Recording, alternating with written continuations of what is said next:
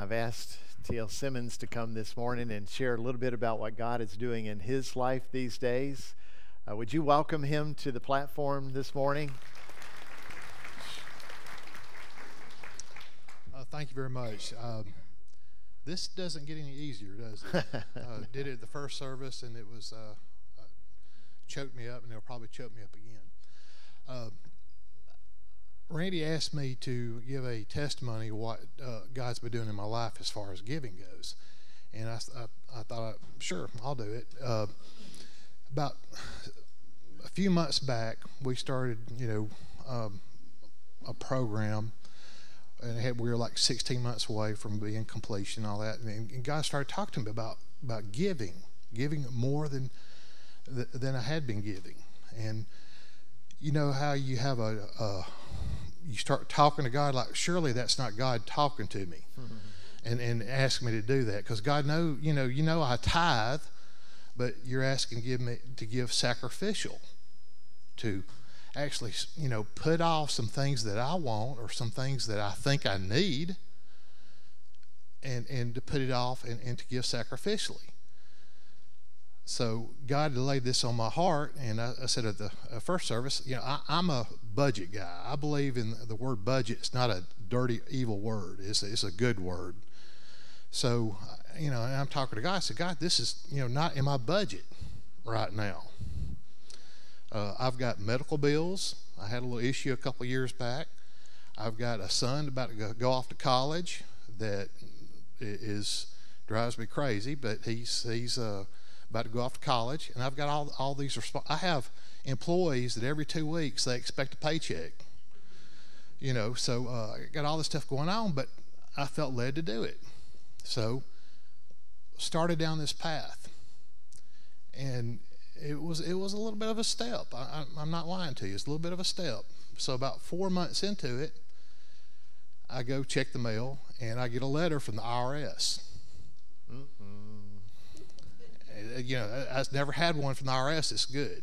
You open it up, and the first sentence says, "Upon further audit of your 2016 records, we have determined that you paid too much money, and we are sending you a check." Ooh, hallelujah to that. So, uh, and, and, you know, it's those little things that you know God will will show you that I've got this, I've got this. Uh, so it was, it's, it's, it's been a blessing uh, for that. But the second part of it, in the last, I guess, two or three weeks, so I've had that back, and I'm still do, still doing my monthly, you know, what I said I would do. God said, "Why are you holding on to it? You know, why are you holding? You've got the resources to do it. Go ahead and make your commitment." So I, you know, I did that, and uh, it, it's just a blessing this is the part I get choked up at.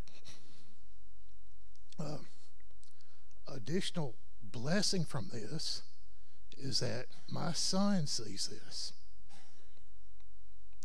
And out of his little job, first little job he's got, he's starting to tithe out of his paycheck. Now, ask yourself, what kind of value is that having in his life? So hopefully this testimony is, is helping someone that that is is asking some questions that, you know, what do I need to be doing right now? And uh, hopefully that's encouraging someone. Thank you.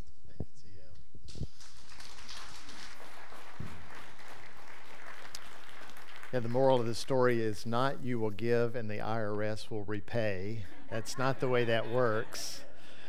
The moral of the story is uh, you give in faith and God will condition your heart. That's what he's after.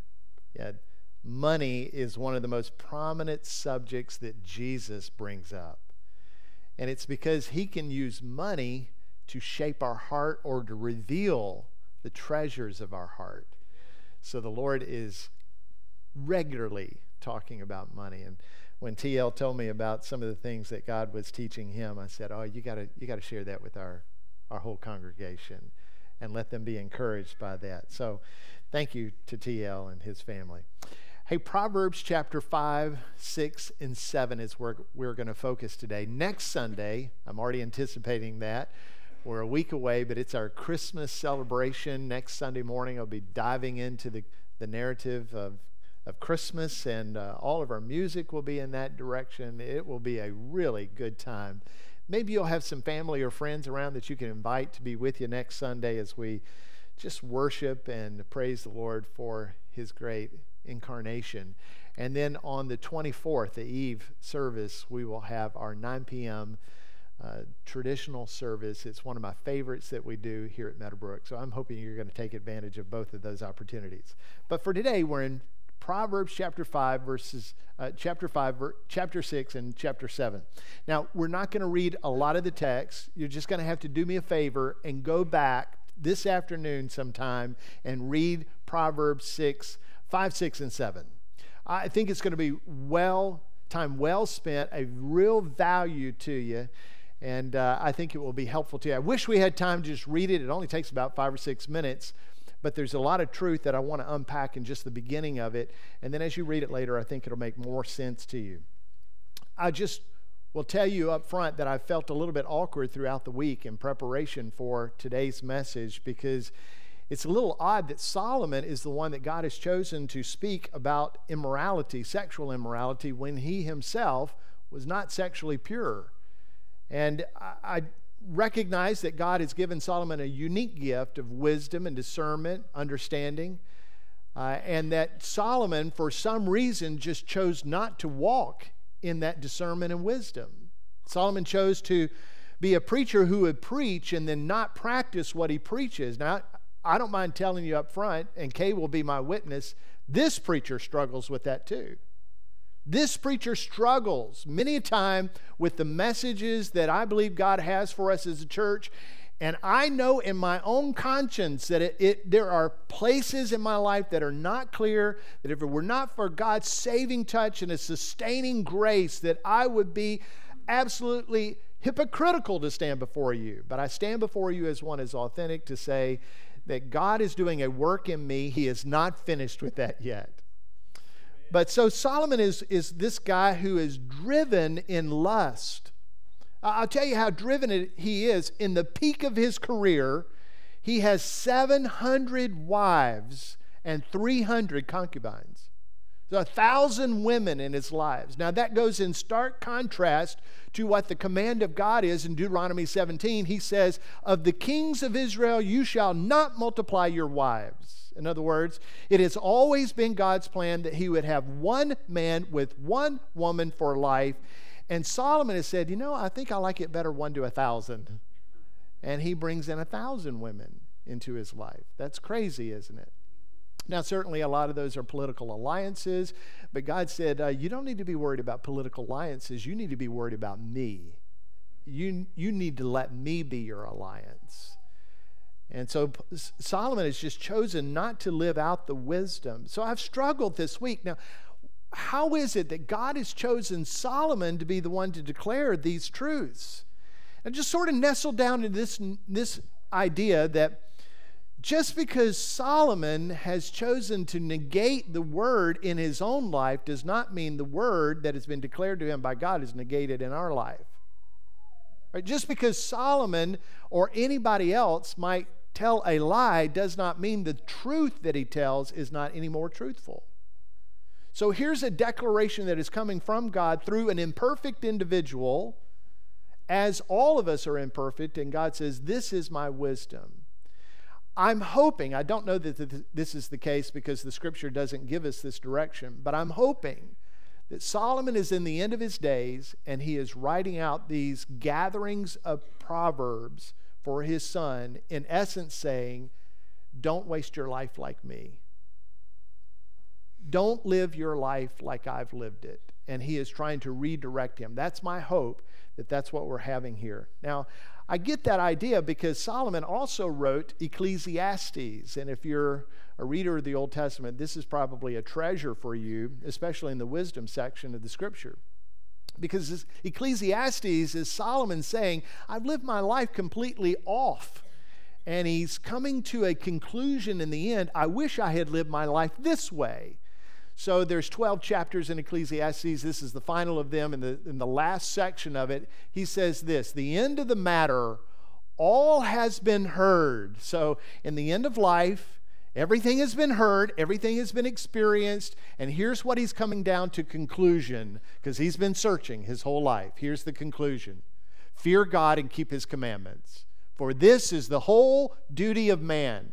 For God will bring every deed into judgment, and with every secret thing, whether good or evil. So, in the end, Solomon says, Here's what I should have been doing. I should have been in relationship with God, which is to be in a reverential awe of God, to be in that right relationship with Him. And I should have been obeying His commands, but I wasn't doing that. I should have had it in my mind that at the end of this life, I will stand before God if I had the destination of standing before God in mind throughout this life, I probably would have lived life differently. I would have been in reverential awe of God and I would have obeyed God, but I didn't. So he's saying to his son Rehoboam and others, make sure you don't follow my mistake.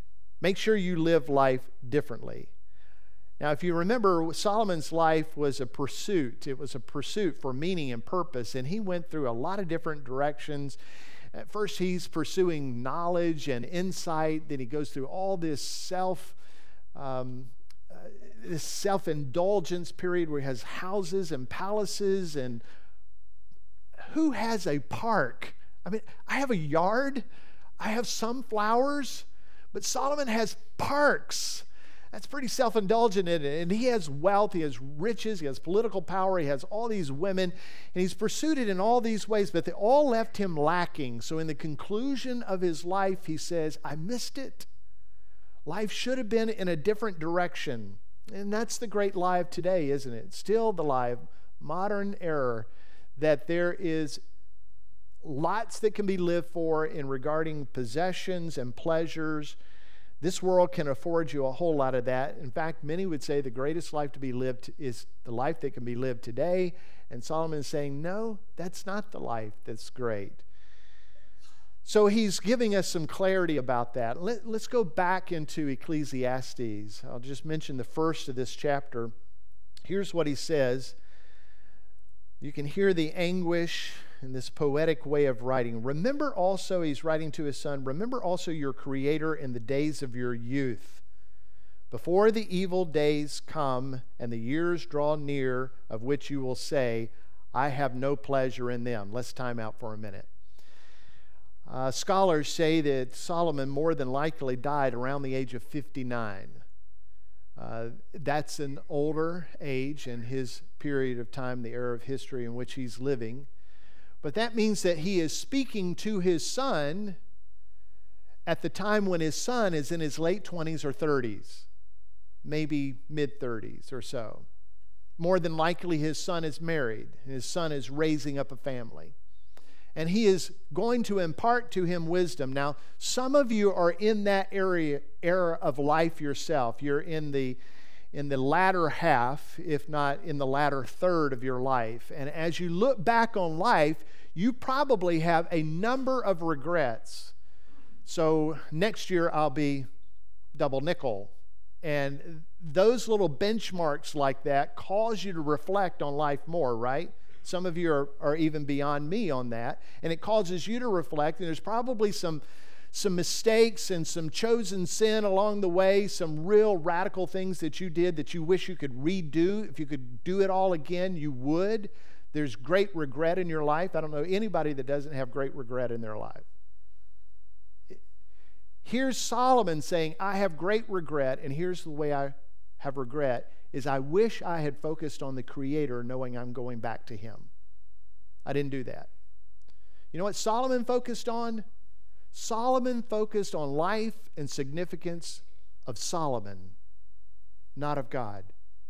And so, as he's concluding his life and speaking into the next generation, he says, Here's my best advice to you remember your Creator. And remember him in the days of your youth, because if you remember him in the days of your youth, you probably won't do a lot of that which I did. You won't make the mistakes that I've made. He says, as I'm looking back on those things, I have no pleasure in them. Now, listen to this uh, poetic way that he's talking about his older age and life coming to an end.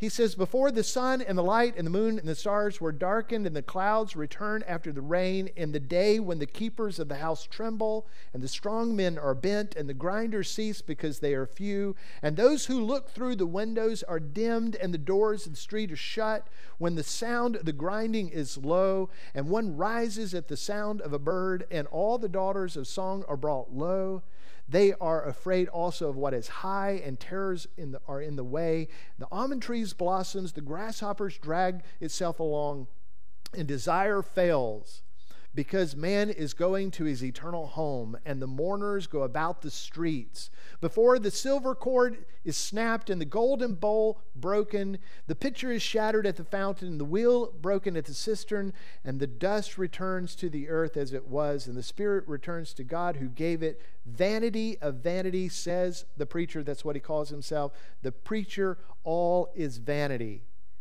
So here he is. That sounds really depressing as I'm reading that. Uh, here he is, one who is in the latter stages of his life, who had been given by God a relationship with God, treasure, wisdom, influence, land, all those things, but he neglected in God's grace to act and to live in ways that was pleasing and honorable to God. And as he's looking back over his life, as the days are waning, he's saying, I wish I had focused on the Creator instead of all of His creation. I, I wish my mind was on Him. In other words, my son, don't waste your life by forgetting your Creator and knowing that you are going to go back to Him. Don't waste your life. Now, no matter where you are in life 54, 64, 74, 84, wherever, wherever you are, you can begin to focus on the Creator and the day that you'll stand before Him. You can begin to do that today.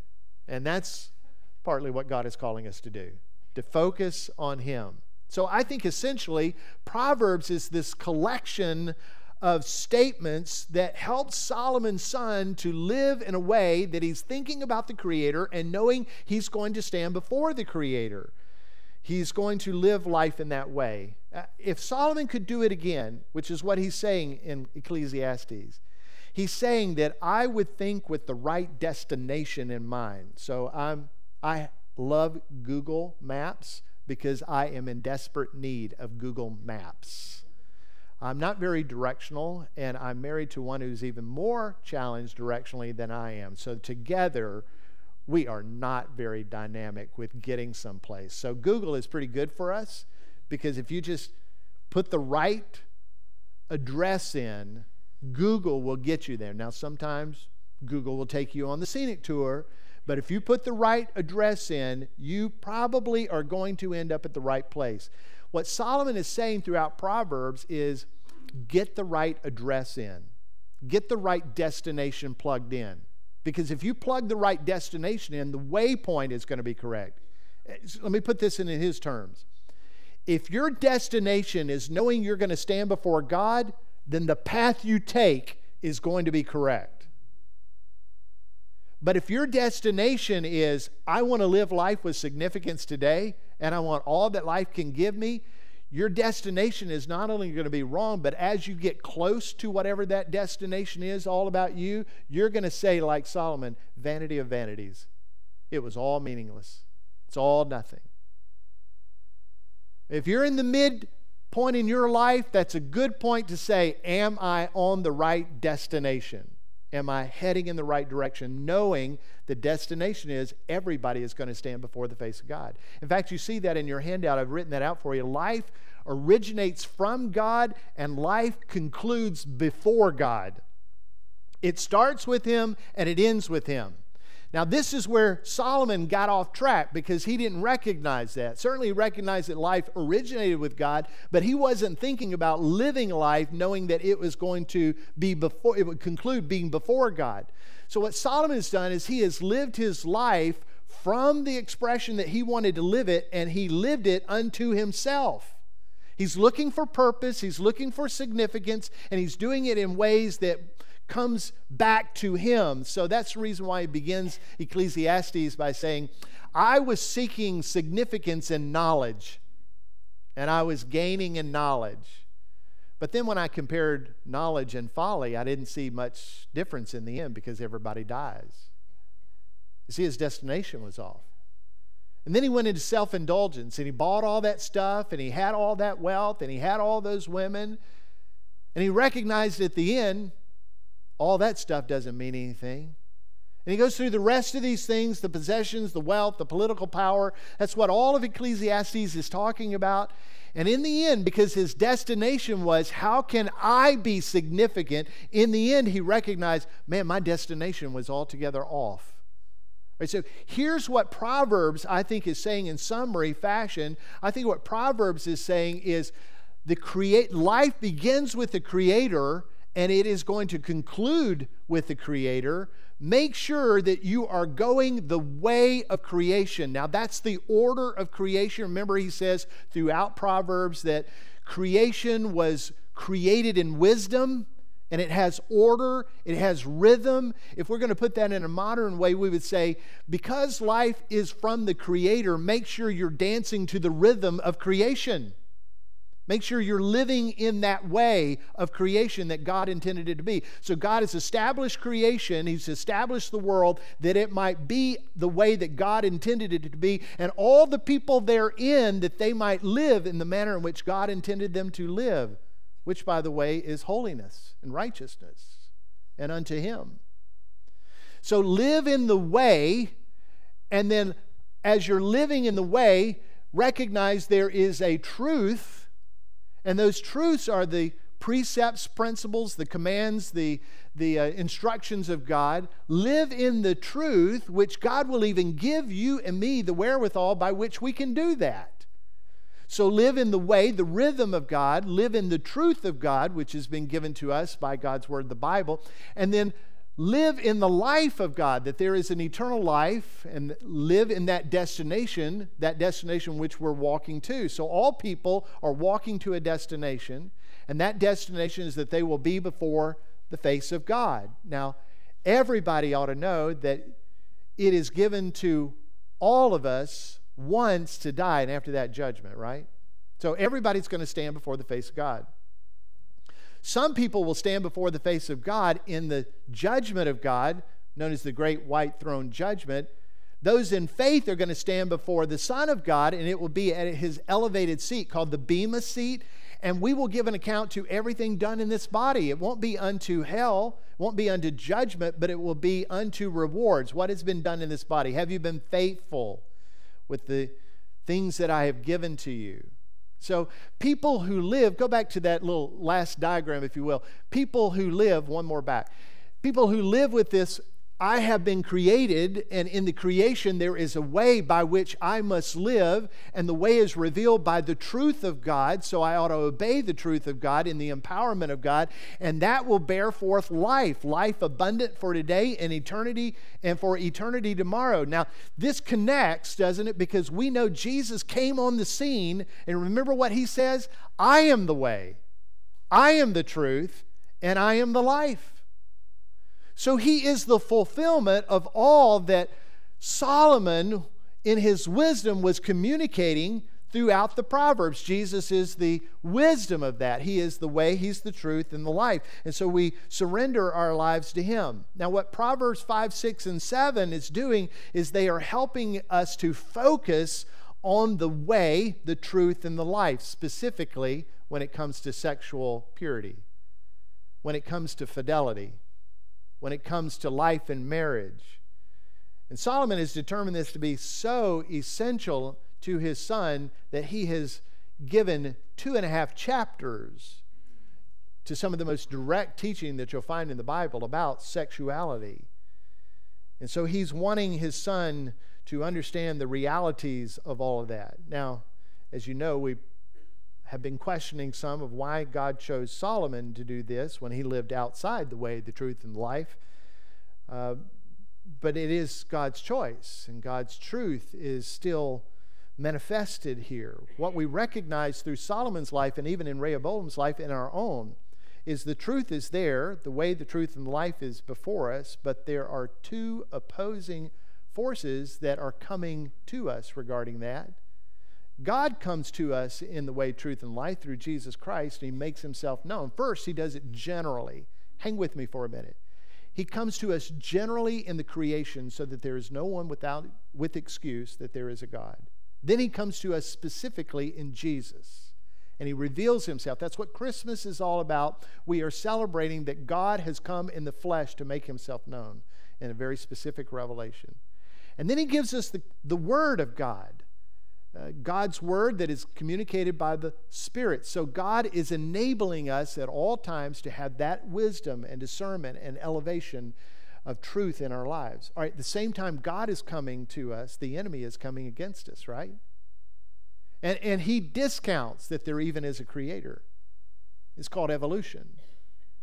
And he discounts that there's a creator, and if there's not a creator, then there is no created order. That's how you can redefine things that are of nature, that everybody ought to know this is the way things are, but you can discount and change that and say, oh, it's not that everybody is male or female. You could be 101 other things. But when you discount that there's a creator, there's a created order, you can just rewrite everything, right? And the enemy comes against that. The enemy comes against a whole lot of other stuff. He, he comes as a, as a liar. He's the father of lies. He comes in all the false religions of the world. He changes the narrative of the gospel completely. He puts people in positions in churches that teach false doctrine, what, what is said to be the doctrine of demons. I mean, he's constantly coming against us. So, with the way, the truth, and the life, you have God coming to elevate that. You have the enemy of God coming to diminish that. And what Solomon is saying to Rehoboam in chapter 5, 6, and 7 of Proverbs is there's a voice to be heard. And the voice to be heard is wisdom. So he says three different times in all three chapters listen to my words, listen to my understanding, listen to wisdom, because God has given it to Solomon. And at the same time, he says, you need to understand there's an opposing voice, and it is the voice of a forbidden woman. Now, that's a personification of the temptation to sin sexually. He's speaking to a son, so he calls uh, the temptation of sexual sin a forbidden woman. If he was speaking to a daughter, he would have said a forbidden man. Or if he was speaking to the 21st century, 21st century he would say the voice of a digital bot. it just depends on what, what the, the construction is that he's trying to communicate. So he's speaking to a son. So he says, Don't listen to the voice of the forbidden woman. In fact, listen to wisdom and you will discern the voice of the forbidden woman. I thought that was interesting that it doesn't even say you have to distinguish between the two. You don't even have to make a choice. He says, listen to wisdom, and you will have a discerning ear, and your lips will guard knowledge. So elevate wisdom. Listen to Jesus. If you're going to bring that summary down, it would be this listen to Jesus because you want to be on the winning side. You know, of these voices, of good and evil, of the voices of God and the enemy of God, Satan. There is a winner in this, and Jesus is the winner. Now, I could give you a number of verses, but let me just give you one. It's the conclusion in Revelation 20, verse 10. One day the devil will be thrown into the lake of fire and sulfur and will be tormented day and night forever and ever. That sort of tells you that the end of the story is Jesus wins. Jesus came in order to defeat the devil and his lies. So clearly, we want to be on the victorious side. Now, the problem is that Satan doesn't reveal himself when he's speaking. It's not like he's wearing horns and a pitched tail, right? He comes in the voice of a forbidden woman. He comes dripping honey. The words that sound sweet, but they're actually bitter wormwood that will bring destruction and death into your life. So Sol- Solomon is personifying this whole notion of moving away from sexual purity. He's personifying that as a woman whose words are like honey, but they are actually deadly. And he concludes in chapter 7, verse 27 her house is the way to Sheol, to, to death, going down to the chambers of death.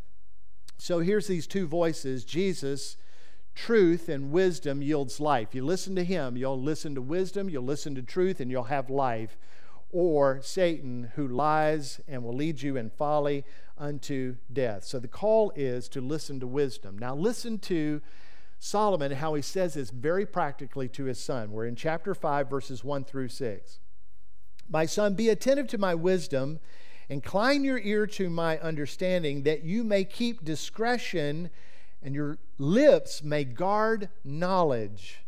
For the lips of a forbidden woman drip honey, and her speech is smoother than oil, but in the end she is bitter as wormwood, sharp as a two edged sword. Her feet go down to death, her steps follow the path to Sheol.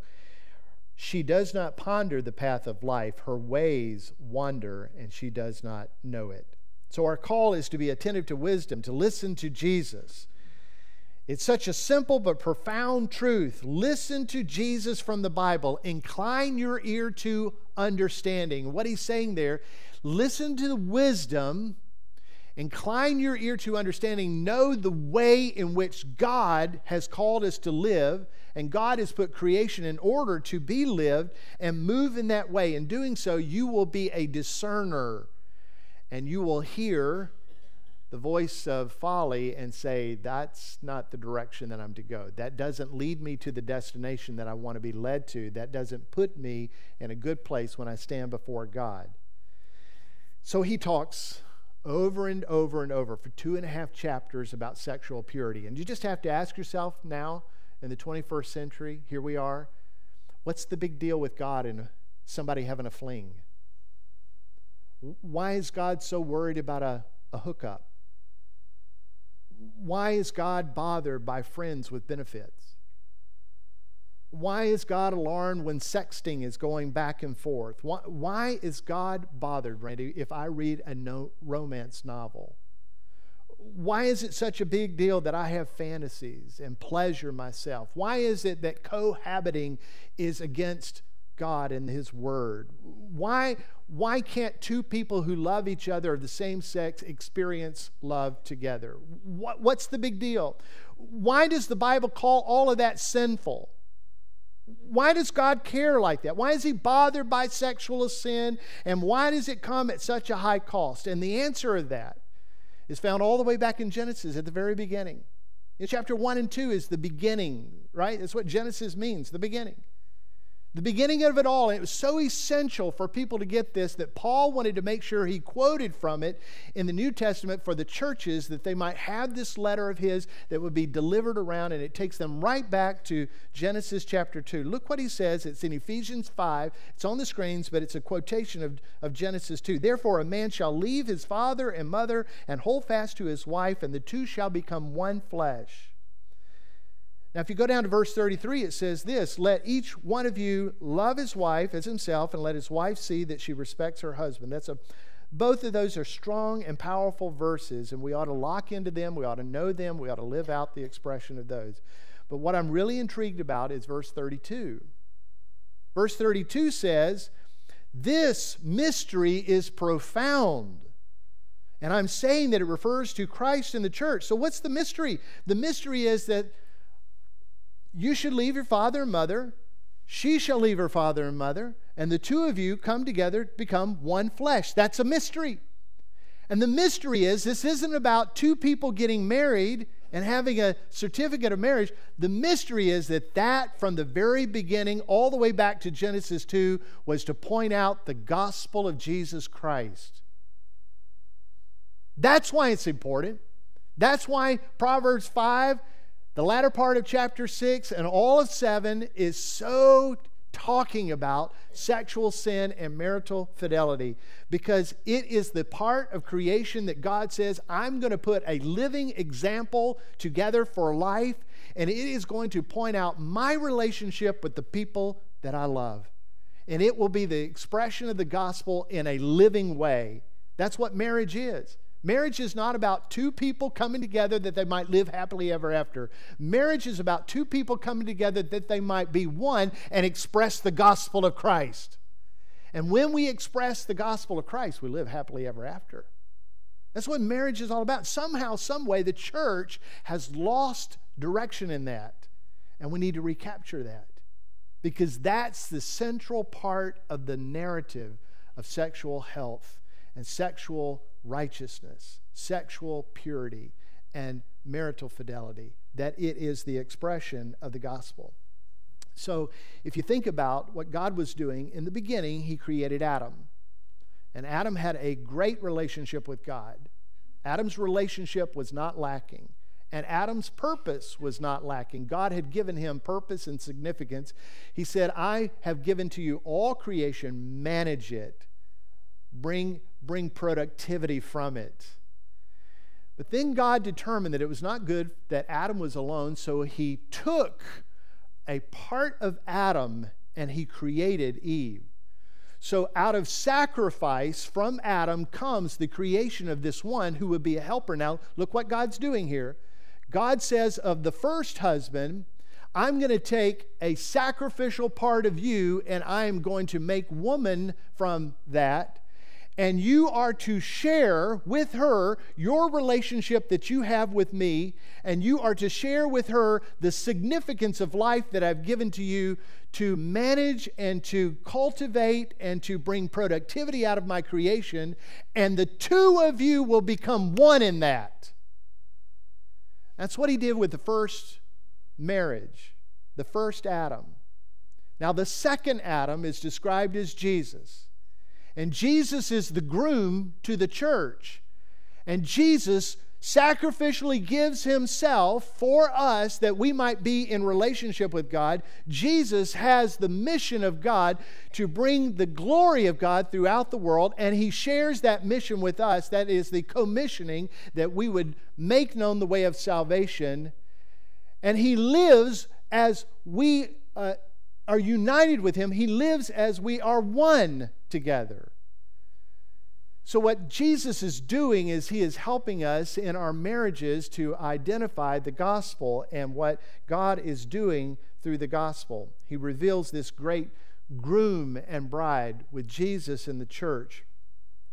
Now, when a man is willing to faithfully surrender himself to a woman, inviting her to a lifelong covenant relationship with him, and he's willing, she is willing to accept and come under his care and authority as his helpmate to become one flesh with him and him with her, then they reveal the covenant, lifelong relationship that God wants them to have that he might be revealed in the way of his church. So when a man's life is pure and his ways are sacrificial towards her, and he blesses her and he serves her and he meets her needs, then he represents Jesus Christ well in relationship of Christ in the church. And when she understands this unity that God has brought together and makes covenant with him and engages with him in the mission of Christ, then she too represents this love relationship that the church has with God. So God doesn't tell us how many friends we can have. He doesn't even tell us if our friends have to be male or female and what what portion of our friendship has to be any specific gender. And God doesn't tell Meadowbrook how many members we ought to have and the ratio of the members, male to female. And God doesn't tell you about your workplace and your coworkers, where you ought to be working, how many people you ought to have in the co working environment, and whether they ought to be male or female. God doesn't do that.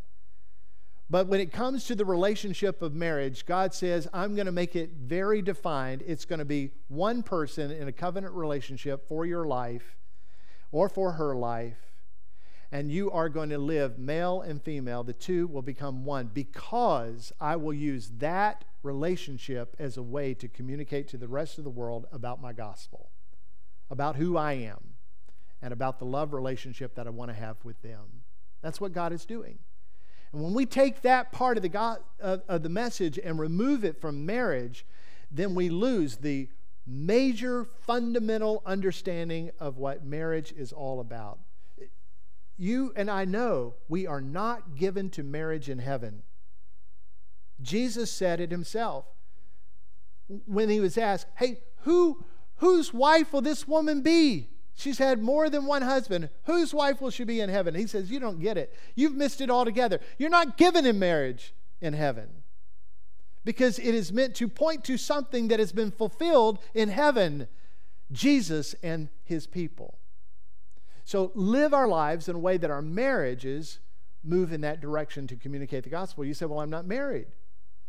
Live your life sexually pure because you recognize that sex within the boundaries of marriage is beautiful and you want to elevate that relationship such that people would recognize this relationship is different than every other relationship. The world might be saying, oh, it ought to be free and fancy. You can do whatever you want to do. But you understand that God has elevated that to a unique place. And because of that, even though you're not married, you elevate the truths of that into your life so that you live purely in a sexual way. You are pure. Now, having 700 wives and 300 concubines botches the illustration that God was putting forth. That's clear, right? We get that, you can't have a thousand wives and somehow portray that that's Jesus and his church. It, it just doesn't work. But now tap it down to our lives today. Watching pornography and sexting and reading the romance novels and watching racy movies where all kinds of things are put on the screen, being involved in an affair, having sexual experiences with the same sex, pleasuring yourself with fantasies, it all botches the way of man and woman to come together in a lifelong covenant relationship that communicates the gospel. You say, well, that's pretty blunt. That's what Proverbs is telling us to recognize that. So, sexual sin is unlike any other sin. It has spiritual consequences that are deep, greatly distorting the gospel image that Jesus wants to be portrayed. So, how do we foster healthy relationships and healthy sexual lives? Could I just give you three and then uh, we'll close out? Here's three. Number one, have, have a biblical worldview and nurture that worldview. So there's a lot of inundated messages that are coming from the world, no doubt. Those are all dripping with honey, but they are bitter wormwood that lead to the grave, lead to death, they lead to destruction. Had Solomon listened to wisdom of God more than he listened to his lust of flesh, his kingdom probably would not have been divided. It, Judah and Israel came out of the division from Solomon's sin his idolatry would never have been brought into the land. He made the land idolatrous and set up all kinds of false places of worship. Right across from the temple on the eastern hillside, he put a false temple right there where he could have his sacrifices. Why did he do that? Because the wives from other countries that he had instituted that into his life. If he had maintained a biblical worldview, that would have set him up well. If he had nurtured that, biblical worldview. So have that biblical worldview. Don't listen to the voices of the forbidden woman or the forbidden man or the digital language that's being passed through your computer. Have a biblical worldview and listen to that wisdom. Secondly, have a relationship with someone with whom you can see and hear God's wisdom. So that person needs to have a biblical worldview, obviously. And you talk about that. You talk about struggles in your life. You talk about the temptations in your life. And that person speaks into you those truths that are elevated, the voice of wisdom. I have a relationship with an individual like that and we speak into each other's lives. Two guys meeting together in a restaurant every week for breakfast so that we can speak biblical truth into each other's lives. That's essential. Uh, the Bible says the best relationships for that, if you're wanting to be built up, is find somebody older with a biblical worldview and let them speak into your life. Older women speaking into younger women, older men speaking into younger men. And then, number three, have healthy and appropriate conversations with your kids. So the world is educating and discipling our kids and our grandkids relative to their understanding and desires for sexuality. You and I, who have biblical worldviews, and the church needs to be on the forefront of that conversation with our kids. And, and unfortunately, you and I are having to have those conversations at a much younger age with our children than we ever wanted to but you have the biblical perspective, you have the truth from God, you have wisdom from Christ, you know the way of God. You ought to be communicating that to your kids. If you don't, the internet is. If you don't, the kids on the back of the bus are. If you don't, it will be like a friend of mine unfolding a piece of paper and handing me a portion of a magazine that had no business being in my hands and in my eyes and in my mind. Today, it's just handing the phone and it's 24 hour access to it if you're not communicating your kids about the risk of that and the danger of that and the pathway and the destination of that, somebody will lead them in the wrong way. So have the conversations. There's a couple of resources that I put in your handout that if you're a parent or grandparent, you might want to tap into those. There's a series called The Talk that I think is really good and will be very beneficial for parents to go through with their kids at the appropriate ages. And there's several in the series that you can pick from depending on the age of your children. And then we had Ricky Chelette here with us a couple of weeks ago. I've mentioned his resource in the handout as well. So, Meadowbrook's message is not sex is bad. Listen, sex is not bad. Sex is wonderful, it's beautiful, and it is glorious in the framing that God has established, and that is a man and a woman making a lifelong commitment together in a covenant relationship in a way demonstrating the gospel of Jesus Christ. And in that, it is absolutely wonderful. Our message is not it's bad. Our message is it is good, and God has a plan and has limitations so that you might experience it in its fullness. So, if you're a student here today and you're already hooked on pornography, ask for the Spirit to empower you to disconnect, to unplug from that, because you will not be intoxicated with your wife one day if you have all these images of other women in your mind. And if you're a woman and you're reading through the romance novels and you have it in your mind that that's what a man is to be, and it's not a biblical man, then you have the wrong framing in your mind, and there's no way that you can be a participant in this gospel message in your marriage if that's what you're doing. So close the books and put them down and let wisdom be elevated rather than the voice of the forbidden woman or forbidden man or forbidden whatever let that be the elevated voice, wisdom. And let God be glorified in that. Now, to some degree, all of us in this room have experienced a destructive force of sexual sin. Some perhaps more than others. Perhaps you've heard the words of a forbidden person saying to you, It's no big deal. You deserve better than what you have, or no one will know. Or maybe you've heard the whispers of pornography calling out to you. Uh, everybody does it. Or perhaps you've given into the pleasure of somebody wanting a sexting image from you, and you've received the same from others. Or maybe you've heard the voice of an old boyfriend or girlfriend through Facebook Messenger saying, Hey, we ought to get together for old time's sake. Whatever the voice is, I can tell you that it might drip with honey when you hear it. But God says that it is actually bitter unto death. And though it has various forms of revealing itself, there is one image behind it, and it is the image of Satan. And with wisdom, you and I can hear God's truth and distinguish and put away those temptations with the power of Christ. For once sexual sin sets its hook it immediately begins to bring you and me away from God, off the path of God. It causes us to forego the notion that there is a day coming that we will stand before Him and give an account to everything done in this body. So I would encourage you, as I encourage myself in saying these things, to let wisdom, let wisdom be on the forefront.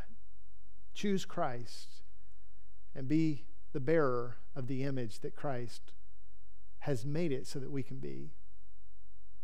Now, if you've experienced the brokenness, I sense the heaviness in some of your hearts. If you could change the narrative, you would, but you can't. But you can come to the place that Solomon did and say, looking back, as my eyes are growing dim and my hearing is failing, looking back, if I could do it again, I would. So let me speak to the younger generation and let me warn them. That's what he's doing. He can't transform his life from the past, but he can transform his life in the power of God for today, and he can speak into the next generation. And that's our greatest hope and opportunity, even in our most secret sin, that God can use even that. Or maybe you're still involved in it. Maybe you're on the path of folly and you're moving towards destruction. Can I remind you that Jesus is a redeemer?